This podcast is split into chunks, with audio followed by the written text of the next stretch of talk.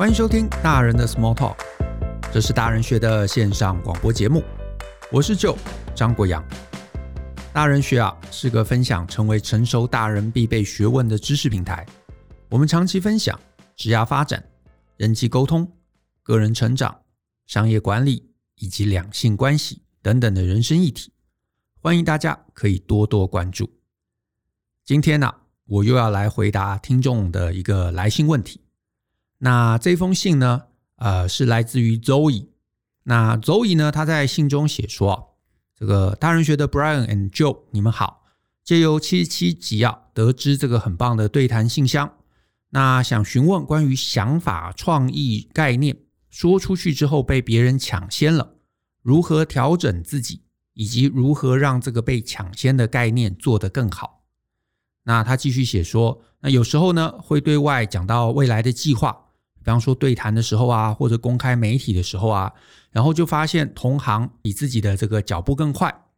那他说呢，先撇除是自己防备心太强啊，因为说不定别人已经早有这个想法。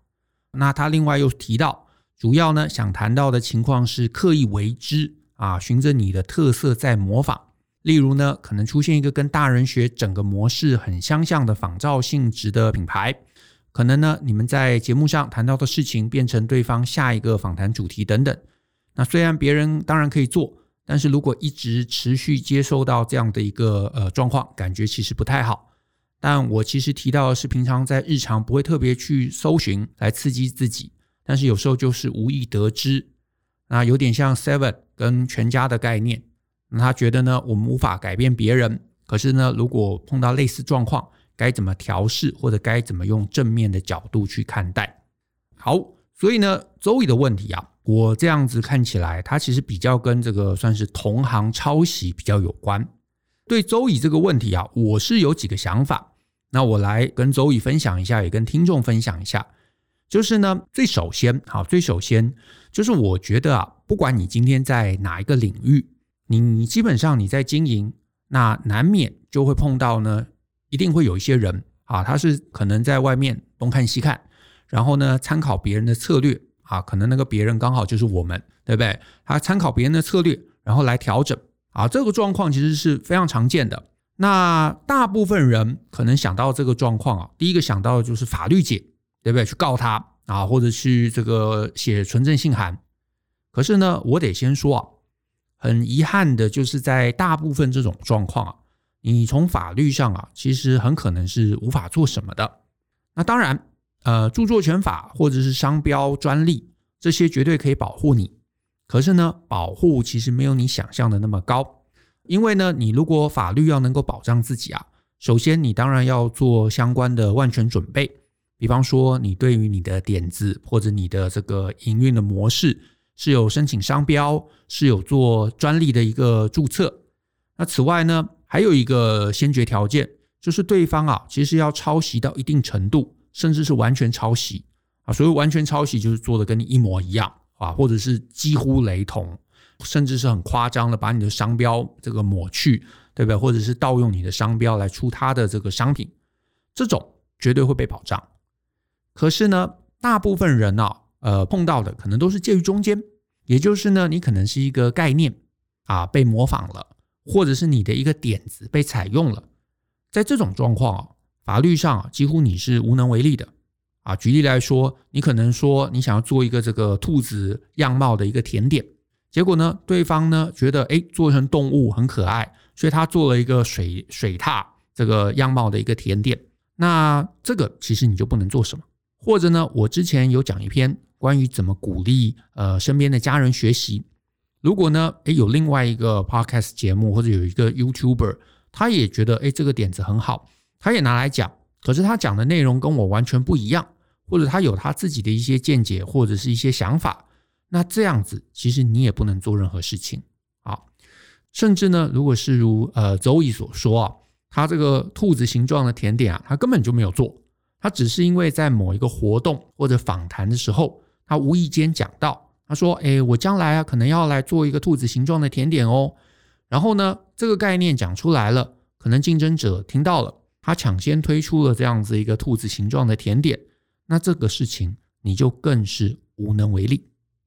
所以呢，一个小的概念在这边，就是呢，我给周易啊一个最核心的建议：你呢，如果有任何的点子，他还没有准备好，还在酝酿，还在构思，那请千万不要讲出来啊！下一次千万不要讲出来。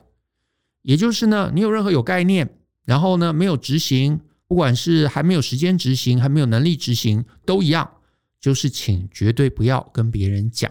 甚至你已经在执行了，执行了一半，快要做完了啊！这个快要可能是明天会做完，下个月会做完都可以。重点是还不能面试的点子啊，你也不要讲出来。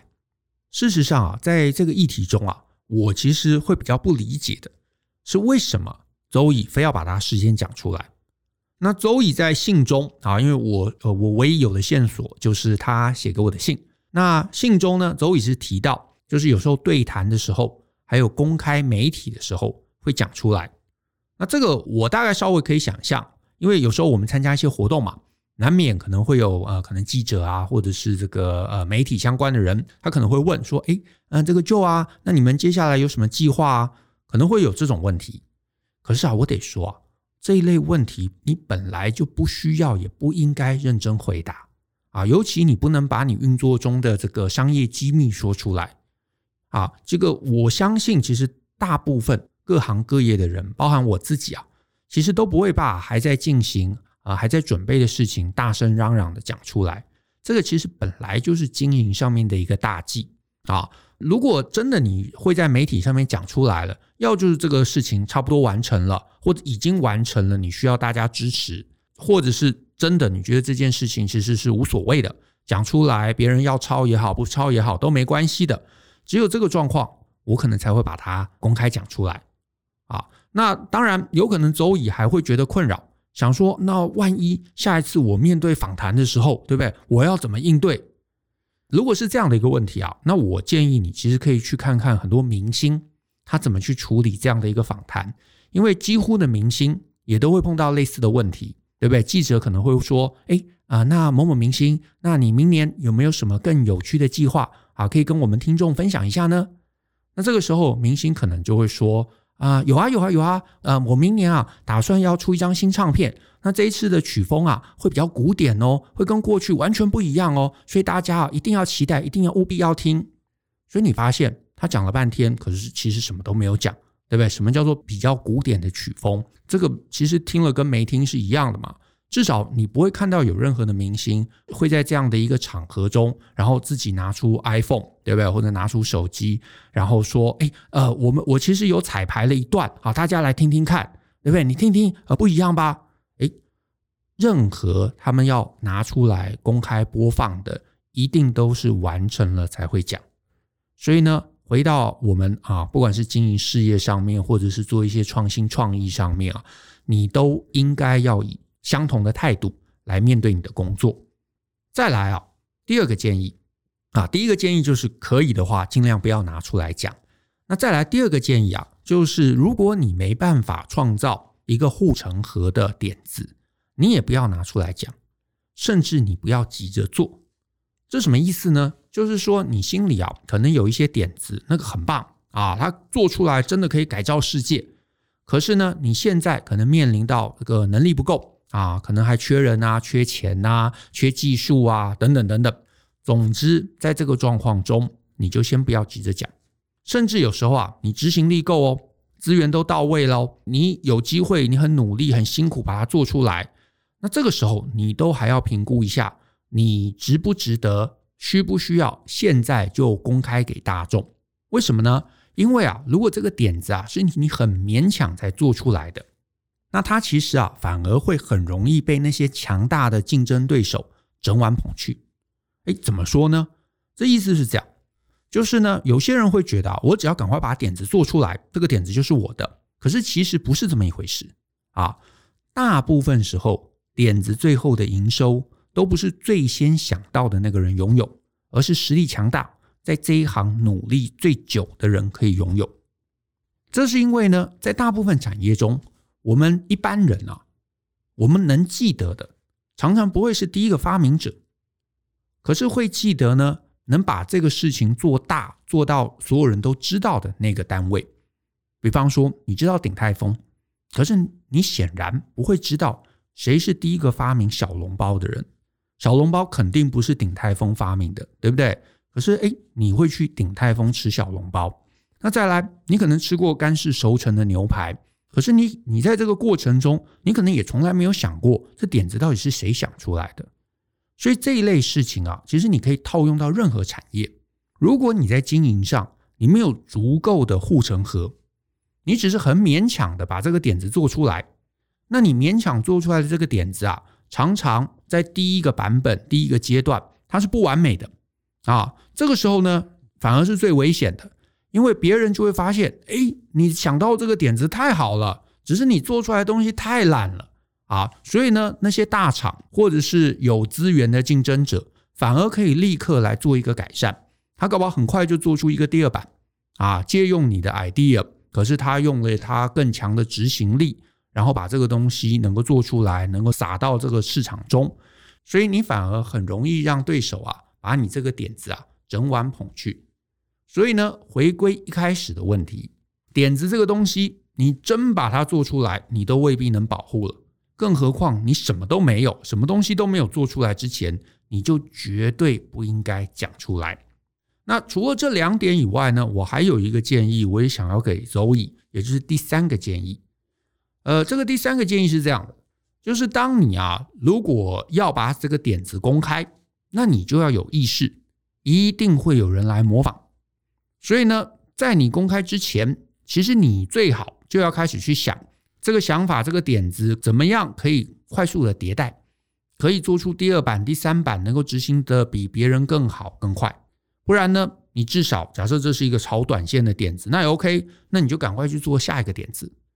如果你没有这个企图心，你没有要为了保护这个点子打长期抗战的准备，你没有呃愿意不断不断的开发迭代的这样的一个意志力，那我得说。你第一个版本的点子，在大部分时候都是毫无意义的啊。然后呢，我也想要从另外一个角度再分享一个概念。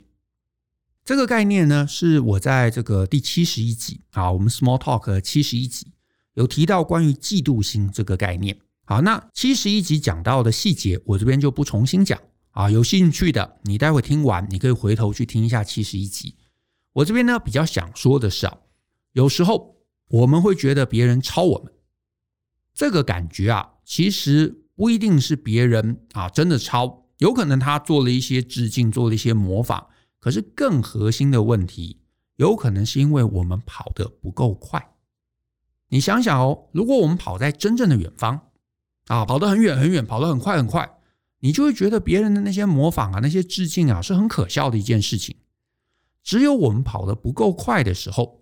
你就会觉得别人的模仿让你非常顾虑啊，因为你就会很害怕，万一他就凭了这个点子，凭了这个模仿，他就跨了一步就超越自己，那怎么办？这个害怕其实就代表了我们可能只是超过别人一小步，这个一小步他可以用很简单的方式可以超越我们，那当然我们就很害怕他把这个点子借用走了，然后他就超过我们。